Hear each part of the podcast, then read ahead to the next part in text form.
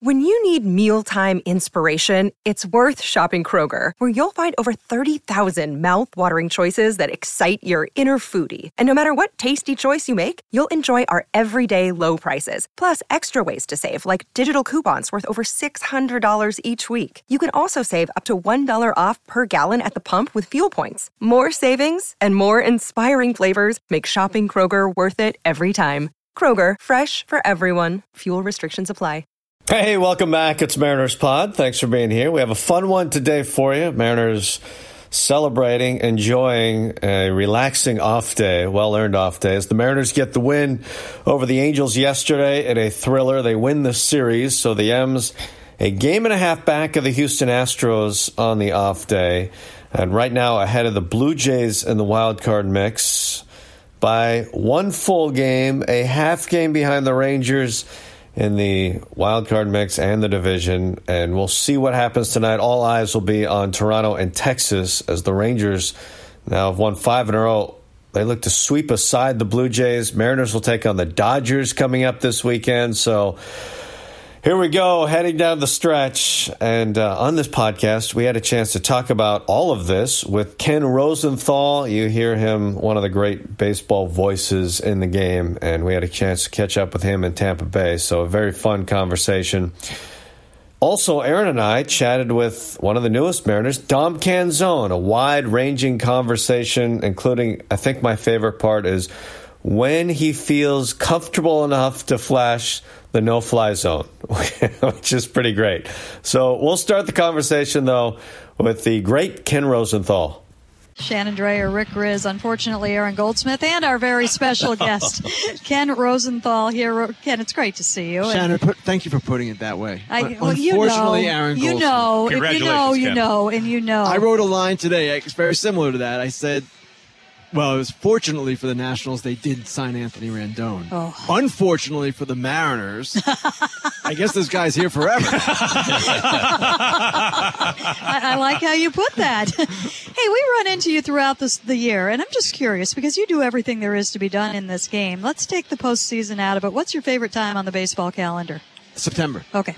And people will say, oh, the deadline. No, the deadline is not my favorite mm-hmm. time. That's a hard time. This is what we've been waiting five months for, five and a half months for, to, to see all of it play out. Every team soap opera reach its conclusion, and the games are the best games we'll see outside of the postseason, sometimes better.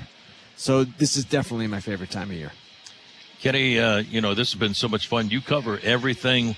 We keep an eye on the American League West. It's been a great race. The Mariners only half game out. Your thoughts about what's going on in the West here? The Houston Astros, the Mariners, Texas Rangers have had a huge falling out. Rick, the whole thing's surprising to me, honestly. The Mariners had not a great first half. You guys know that better than anyone. The Rangers looked like world beaters until August 15th. That was the day when this slide started.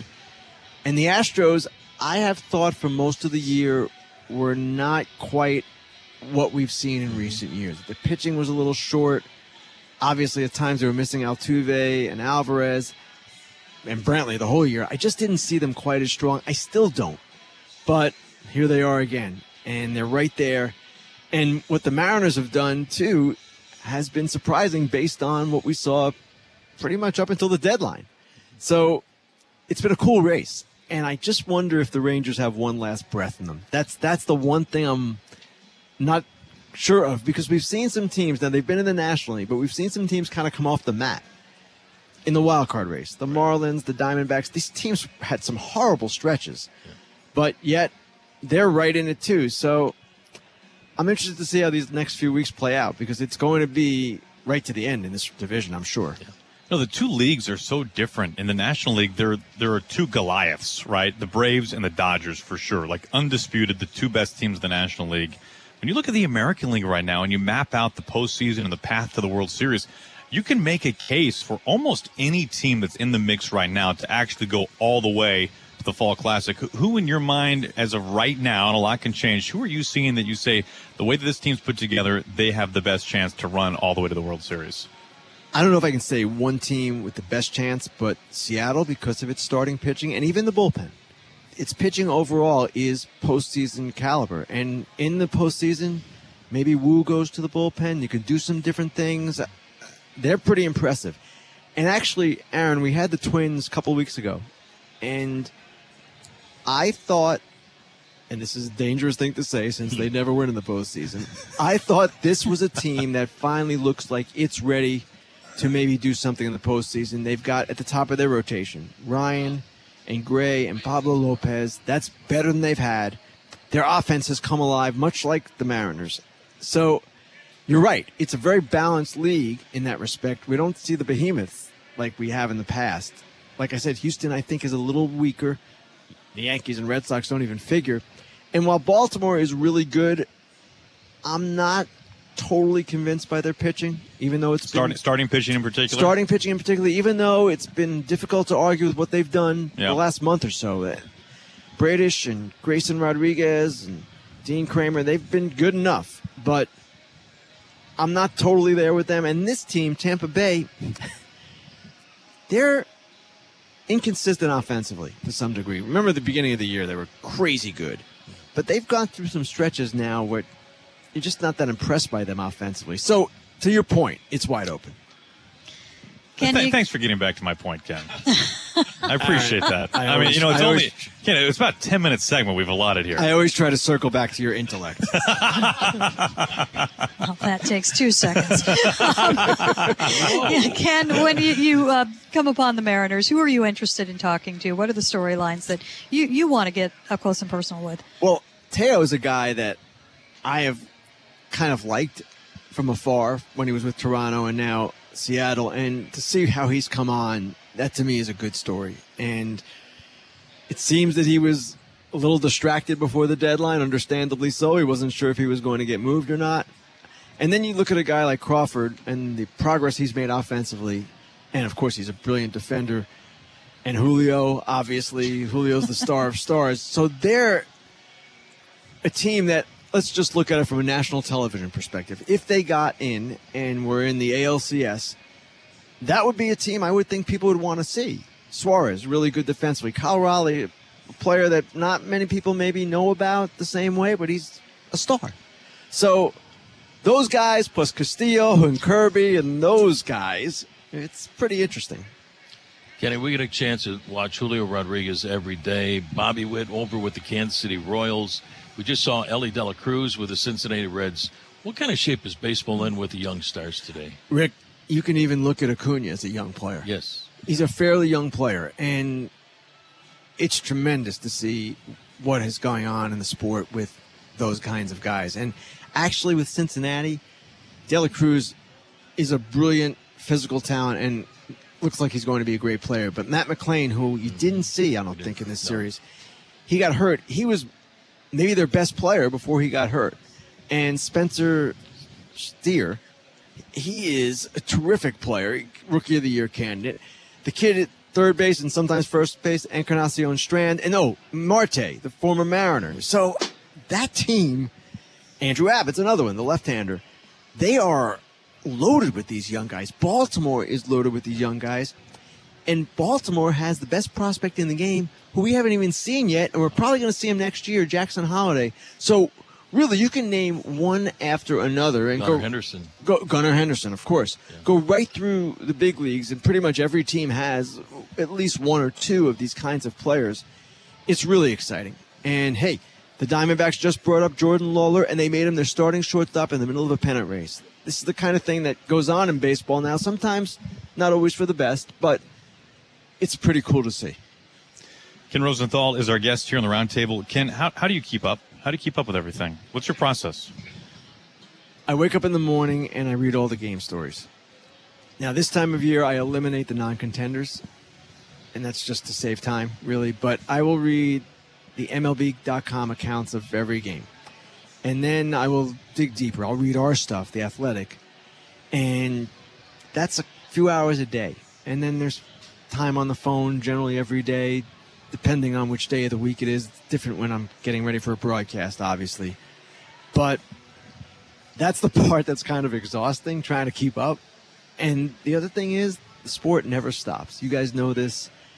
Usually, now with one trade deadline, August is fairly quiet and September's nice. You can just watch baseball, but the last two weeks have been throwing me off my rhythm because there's been a lot going on. And from Urias with the Dodgers to the waiver claims, Wander Franco was a couple of weeks ago. I, it's been nonstop. And that's why we love following the game. There's so much action all the time. Not some of these stories, obviously, but at the same time, it it's difficult. Yeah, that's that's the part that gets to you.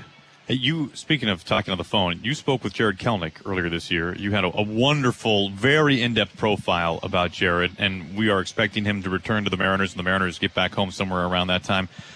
Your impressions of just your time talking baseball, talking career with Jarred Kelenic. That was one of my favorite interviews of all time, literally of all time, because I had not spoken to him but once before that, and I knew what he had gone through. Of course, we all know his story and he got on the phone and we're talking and there was a maturity there that I was really kind of blown away by. And when he had the injury and what happened there when he lost it, it surprised me based on that. Now the game is tough and gets the guys, we get that. But I don't know if he's going to be a superstar. He looked like a superstar that first month, obviously. But it seems to me that his head is on straight, despite what happened. If his foot isn't. exactly. And I always enjoy stories where guys are kind of counted out and look like they're not going to make it, maybe, and then suddenly they're there. Yeah. And those to me are my favorite stories. In that interview, I, I could not believe it. And I'll even share this when I was transcribing the tape, I was playing it out loud. My wife, who's not really a baseball fan at all, is listening. She's like, "Whoa, that guy's impressive." And yes, he was impressive in that interview, and he's impressive. Period. So hopefully he gets back. He's good, and maybe he hits a big home run to get him in or something. Who knows? We have a couple minutes left, so I'm going to go ahead and ask about the offseason. What is going to happen with the New York teams this winter? Shannon, that's a great question. well, the Mets are going to be interesting in the sense that we don't know if their manager's coming back. We don't know if they're going to hire the president of baseball operations, David Stearns, uh, as the leading candidate. We think that's going to happen. And then they told Scherzer and Verlander they weren't going to spend as big, but I'll believe that when I see that. So they're going to be really interesting. And the Yankees, it's a different question. It's a roster construction question. And it certainly seems like they do not want to change general managers. Brian Cashman, 25 straight winning seasons. But their fans, I hear from fans for all teams, their fans might be the most exasperated in the country right now. They are fed up with the way this team has been built. So, does the manager come back, Aaron Boone? I would think the answer to that is yes, unless they want to throw the fans a bone. But the fans would still not be happy because they believe the problem is Cashman. Mm. So they've talked about doing this internal review, which they're going to do. And we'll see where that leads. Maybe they'll make some changes in the analytics department, but they have constructed a team that does not fit the modern game. It's too lumbering in many ways. Now they've brought up some kids in the last two weeks, and it's been yeah. more interesting. Yeah, they had five rookies in the lineup the other day. And it was pretty impressive what these guys were doing. The catcher Wells is good. Dominguez has had a nice start, but that's going to be one to watch. I, I don't know, Shannon. It's going to be the off season's always nuts, but baseball never stops. No, it never stops. Let's get through a great postseason first. I believe that's going to happen. That okay, yeah. and I hope we see you in, in Seattle. I would love to be in Seattle. I had a blast at the All Star game, and when I was a beat writer, this is many years ago, like Kingdome time, like before Aaron was born. Baltimore Sun. um, I remember you over there. Yeah, I really enjoyed coming to the city, and yeah. to go back to, for the All Star game was great. So I would not object if I'm seeing the Mariners in the playoffs. It'd be great to see you there, Ken. Oh. Great to see you too. Oh, oh they're friends. All right. Ken, thank you. The next pitch. Swinging a soft fly ball down the left field line. It's pulled foul. Canzone is racing over into foul territory. He makes the catch. He tumbles waist high over the wall into a table and he makes the catch. Dom Canzone flashes the no fly zone in left field. He popped up in a hurry. How in the world did he reel that in and hold on to it? He went over a hurdle in left field by the foul pole. Dom, it's been so much fun to get to know you on the field and watch you contribute really immediately as a member of the Mariners. What have these first uh, few weeks, month or so been like in this organization for you? Just exciting more than anything, and just being on a team that is uh, in, a, in, a, playoff race is something I just didn't. Uh, I, I, couldn't say I necessarily saw myself at the beginning of the year. So just uh, being in the playoff picture and just trying to help contribute in any way is just awesome so far. Yeah, for fans that don't kind of realize your journey, you were only up for a couple weeks with Arizona before coming here. So, what has the adjustment been like, not only to the majors, but also a new organization at the same time? You got a lot thrown at you at once. Yeah, for sure. It was a lot. It was a little bit chaotic at first, but definitely just an exciting time, like I said before. And just finally uh, being a little more comfortable up there and, and just trusting myself and trusting the guys behind me. So, we talked uh, a little while earlier about the trade, and some guys are blown away, really shocked, startled by a trade. Given the personnel that the Diamondbacks had, it sounds like you weren't all that shocked by the fact that your name was uh, in the conversation for trades and then actually you were traded. How did that news get broken to you, and what was your initial reaction? Um, yeah, I w- I wasn't uh, that that shocked to be traded. To be honest, uh, I-, I figured that they're going to give away one of their left-handed bats, whether it was myself or uh, one of the other uh, really good outfielders they have. But yeah, it, I was in AAA for a while, uh, doing decent, and along with some again some other good guys that have been doing well uh, there. And just when I got called in the office with Rojas, I kind of knew right away. So uh, I figured something like that would happen, as they call they call me up for uh, maybe a week or so, try it out, and then. Uh, I mean, use obviously use that as a little bit of trade leverage. I think so. Uh, that that's part of it, and um, I completely understand it. It's a, it's a business, and it all worked out for the best. I think. When you come to a new organization, what's the like the onboarding process? Because there's so much going on. You're going to play that night essentially. You've got a lot to get caught up on. What what are those first 24, 48 hours like of just getting accustomed to the way the Mariners do things? It was honestly an easy transition. Everybody here is uh, so laid back. They give you the information you need, and they just allow you to be yourself. And I think that's so huge when we're competing for a playoff spot, and you can just be yourself and go out and do what you know you can do. Let's talk about your journey a little bit. An Ohio guy. Mm-hmm. Was Ohio State always the goal? Is that where you wanted to be? Yeah, always the goal. Once they offered me, I pretty much just said yes. I'll, I'll, I'll take whatever you give me. now, if I told you that Gary went to Ann Arbor and is a Wolverine, would you would you walk away right now? I wouldn't walk away. Just a little bit, uh, a little bit disgusted, but that's okay. well, you should know I'm not. So he went to Washington State, so it's okay. Yeah. That is okay. Yeah. But there are a lot of Ann Arbor people I, have met throughout the throughout the two organizations I've been with. So we need some more Ohio State people out here. I'm trying to think. Like a- active, like Cronenworth went to Michigan. Mm-hmm. Are there any other active big leaguers that were Wolverines? Uh, Tommy Henry, I know for sure, uh, and then Karl Kauffmann. Rockies. Okay. Now, if you were like, let's say that you doubled, and we're playing the Padres, and Cronenworth is at second base. I mean, is it just nobody has to say anything? yeah, I honestly didn't did not know he was a, a Wolverine. It would it would be more uh, if I if I got to face Tommy or something. That'd be pretty okay. cool because we're good buddies for sure. What's that? What when you were in college uh, in Columbus is Michigan Ohio State on the baseball field as anticipated as it is on the football field? It was when I when I was there for sure. We definitely hated each other. There was there was no uh, there was no laughing with each other. It was it was all business for sure. Did I make a mistake by saying Ohio State? What's the the Ohio State rule? When do you put the in the mm. mix? I honestly don't even know, man. I just I just I just say I went to Ohio State. A lot of people put a lot of emphasis on the but uh, I don't know. I just feel like that's kind of shoving it in someone's face. So I don't I don't like to be caught up in all that that type of stuff. Uh, I think it kind of some every once in a while can give you a bad rep. Hey, we have noticed in a very short period of time that you have the great ability to find the barrel of the bat. And uh, looking through some Canzone uh, college archives, Dom, it seems like Barrel was your nickname in college. Is this right?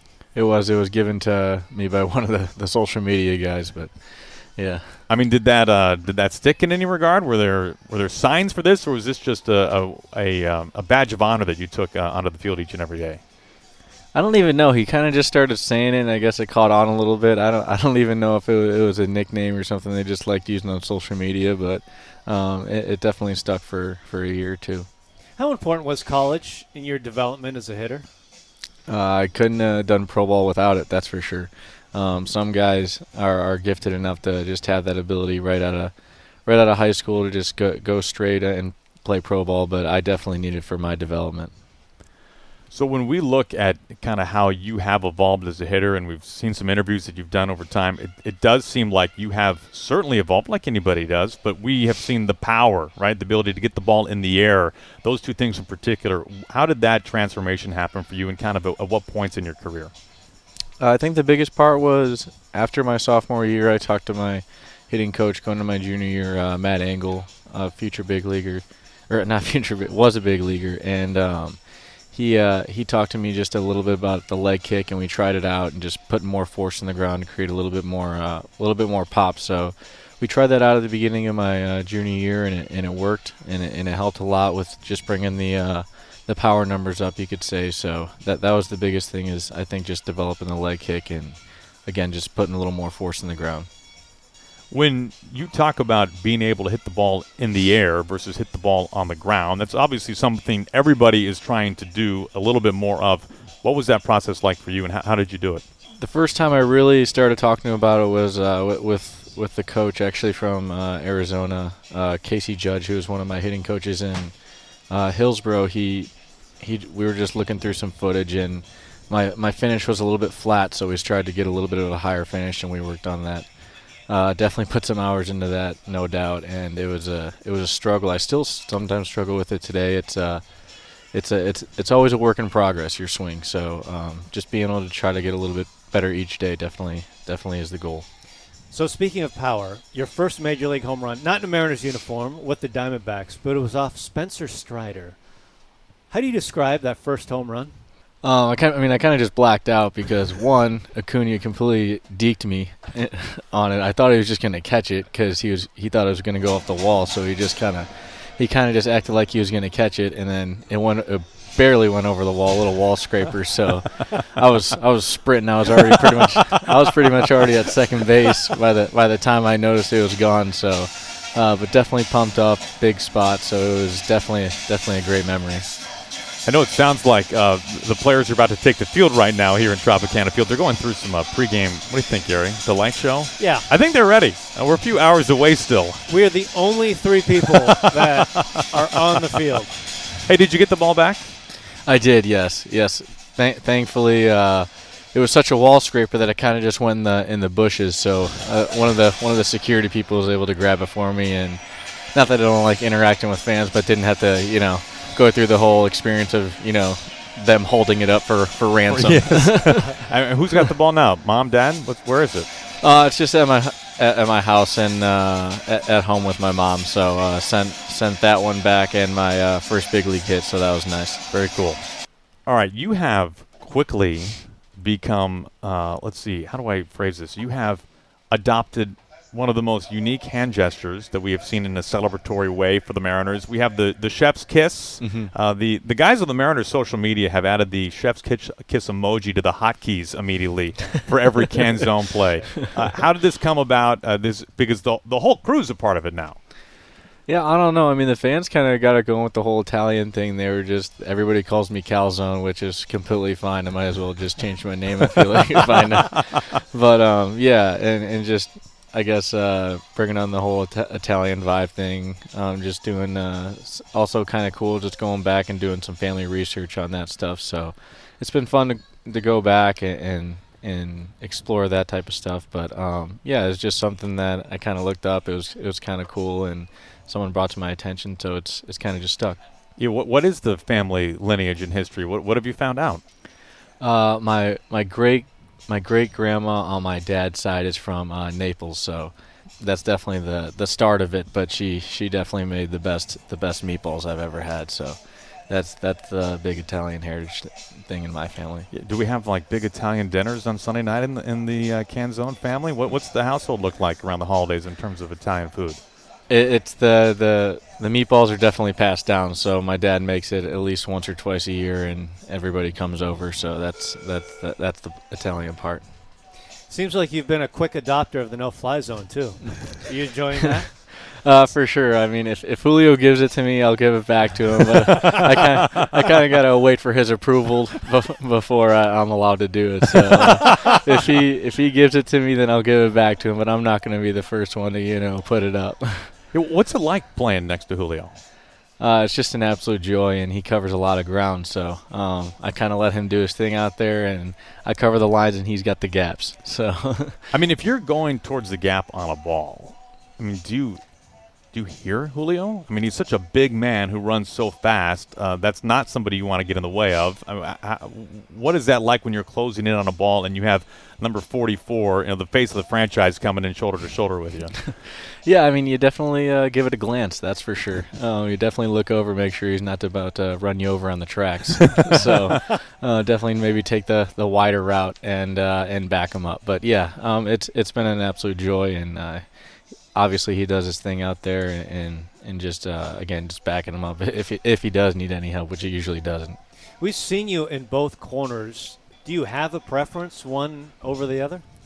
Uh, to be honest, yeah, right field for sure. That's what I uh, I played every day in college there, uh, most of the minors. So uh, left left field, as you guys can see, I've taken some uh, interesting routes here and there. So uh, luckily, it worked out in Cincinnati because that was one of the toughest balls I've had in a while just the transition to left, the left-handed hitting slice ball has always given me trouble because when it starts on your left side, it's really tough to just say, "Hey, it's going to go right, so turn right." But your first instinct is always to go left, and then the the snap around with the head is something that you practice in spring training and stuff.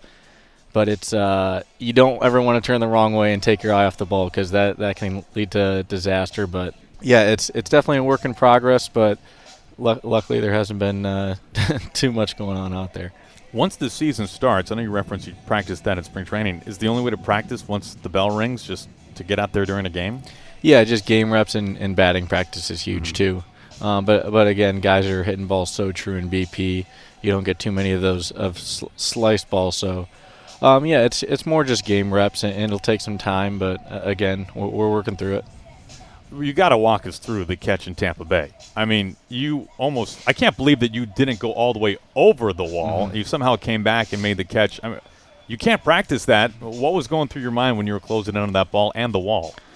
Well, I, I honestly wasn't exactly sure where I was because I was I was actually in the in the gap a little bit and I was just running full speed and I, I saw I was getting close to the fence and I just kind of went full speed and just hope for the best really because I just I, I didn't want to just like let it drop or, or just go over the fence because it was a one run game. So I wasn't really sure if it was going to go over, if it was by the foul pole. So I kind of just went for it, and, and luckily it kind of just took out my knees and went onto a, a table and Unfortunately, I spilled the drinks everywhere. But, yeah, did anybody uh, say anything to you? Yeah, I mean the drinks. Someone probably lost their fifteen dollar coke. It went, it went all over my pants, and then I had to go change. But, but uh, yeah, it was it was all good. And then I felt bad, so I gave the the lady the ball after. But it was it, it was all good, and uh, I'm glad it worked out. Well, you got a well-deserved no-fly zone from Julio. Yeah, that's right. Yeah, I, yeah, that, that was definitely that was good. I, I, I gave it late just because I made I wanted to make sure that he gave it to me first. I was allowed to do it. that's so good. Since you have come to the organization, is there something you can identify from the hitting perspective that the Mariners have uh, are really resting on that they put their claim to fame on that in the hitters meetings this is what Mariners hitters do? Is there something that stands out immediately? I would just say uh, just letting the guys like be themselves. They're never forcing anything on you. They always give you the information that you need to go out and, and compete every day, which is great. Um, if, if there's an adjustment that you want to make or or you want to work on, they'll work with you with it. So um, it's a it's a great group of, of younger guys, and they've and they've really helped just like from an, an, approach standpoint of just making sure you stick to what you do well and, and not necessarily kind of giving into what the pit, the pitcher is going to make some mistakes. So hopefully, just continue to get the heater and hunt the heater. Yeah, thinking about this run the Mariners have been on from your perspective. I mean, ever since you walked in the door, the Mariners have been That's a good like point. the best team in baseball. What has this run been like to be a part of? Just grateful to be in this position, and and a lot of guys when they get called up, they get called up to maybe teams that aren't doing so well or on maybe a losing skid. So to just come up to the big leagues and be on a team that's gone on this historic run is something just almost uh, unimaginable. So it's just it, it's I'm just trying to enjoy every moment of it. Yeah, Dom's got like the best winning percentage in franchise history, like minimum 30 games played. I was really interested in something you recently said about doing what you do best. You know, Scott has talked often about at the end of the season he equips every player in a meeting with the best version of yourself. What is it you think you do best on a baseball field? Uh, definitely just just get the heater and, and get it in the air. So that's uh, obviously it's it's an adjustment with big league pitching, and they're not going to just groovy heaters right down the middle. But um, just being able to not miss those pitches is, is the biggest thing, and, and and that's and that's what I do damage on it is the heaters and and balls up. So uh, ho- hopefully just uh, stay on those. Did you, after week one of college football, TCU, Colorado, Mhm. Coach Prime, right, Deion? Deion, after the game, kept saying, I told you so. I told you so. I felt like that was Dipoto and Hollander after Canzone hit one over the Hit It Here Cafe. I told you, I told you so. I mean, that was, you know, Ford's gone off the windows this year. Like historically, we've seen like Vogelbach, Harper, right, other guys on other teams, but It's yours not a long list. it's though. not a. It's a pretty short list, especially guys to nearly clear it, which is what you almost did. Did you take time to enjoy that home run? Because not only was it impressive, but it was also enormous in terms of time and place in the game. What was that like from your perspective? Again, just another another special moment. Uh, obviously, wish we could have won that one, but uh, yeah, just just from the watching it perspective, definitely got to watch it for a second or two, just because it's one of those feeling like hollow feelings that you, as a hitter you just you don't feel all the time. So when you get one, you you know it, and that was definitely a good one to enjoy. You mean like on the? You don't feel it on the bat? You mean? Yeah, it's just like that hollow feeling that you just you, you just get it, and it's it's just no doubt. So that was definitely an awesome feeling, and just being able to watch it for a second was nice. Yeah, because people asked Jerry after the game or the next day, like, "Did you know Canzone had that kind of power?" He said, "Yes, I did." because that is something remarkable. I mean, you've talked about being able to lift the ball more and hit for greater power, but when we look at your career log from your freshman year at Ohio State through the minors, through the you know Cape League, minors, pro ball, like you've hit at every level. Take power out of it, you have found the ability to make consistent and solid contact. It feels like since day one. Is that what it seems like to you? Uh, I mean, I, I try to. I mean, whether whether that's always the case or not, I mean, I just try to again just put each at bat together one at a time, and and hopefully just uh, hit hit a line drive somewhere. So that's that's always the approach: line drive up the middle. So um, it's it, it's been a challenge at each level, and, and pitchers are always going to make an adjustment, and you're going to co- counter with something else. I know it's been a whirlwind, but how have you liked Seattle so far? It's been amazing, man. The, the environment is is l- unlike no other that that I've been around. It, the stadium gets so loud, so it's just been an absolute joy so far. And we talked about his lifetime record as a Mariner. The attendance, it- it- like he's averaging like thirty-four thousand people a game in his Mariners career. Yeah.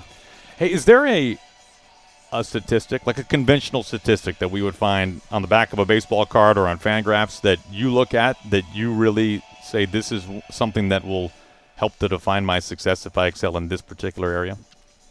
Uh, just what I could do better, basically. Like uh, something that you you know some guys pride themselves on. I'm an RBI guy. I'm a home run guy. I want to hit for an average. I want to get on base. Is there something that you look at that say this is when I when I play well, this number is in a good shape? Uh, probably, I think just for any hitter uh, from the offensive side is just OPS. I think OPS is the the biggest tell uh, of the type of production that you're putting in, uh, and, and the higher that is, the better you're going to help your ball club. Dom, this has been really great, man. We appreciate the time. It's it's wonderful to get to know you a little bit. You've made such an impact on the field already, and thank you for being so gracious with your time. I appreciate you guys having me for sure. This is awesome.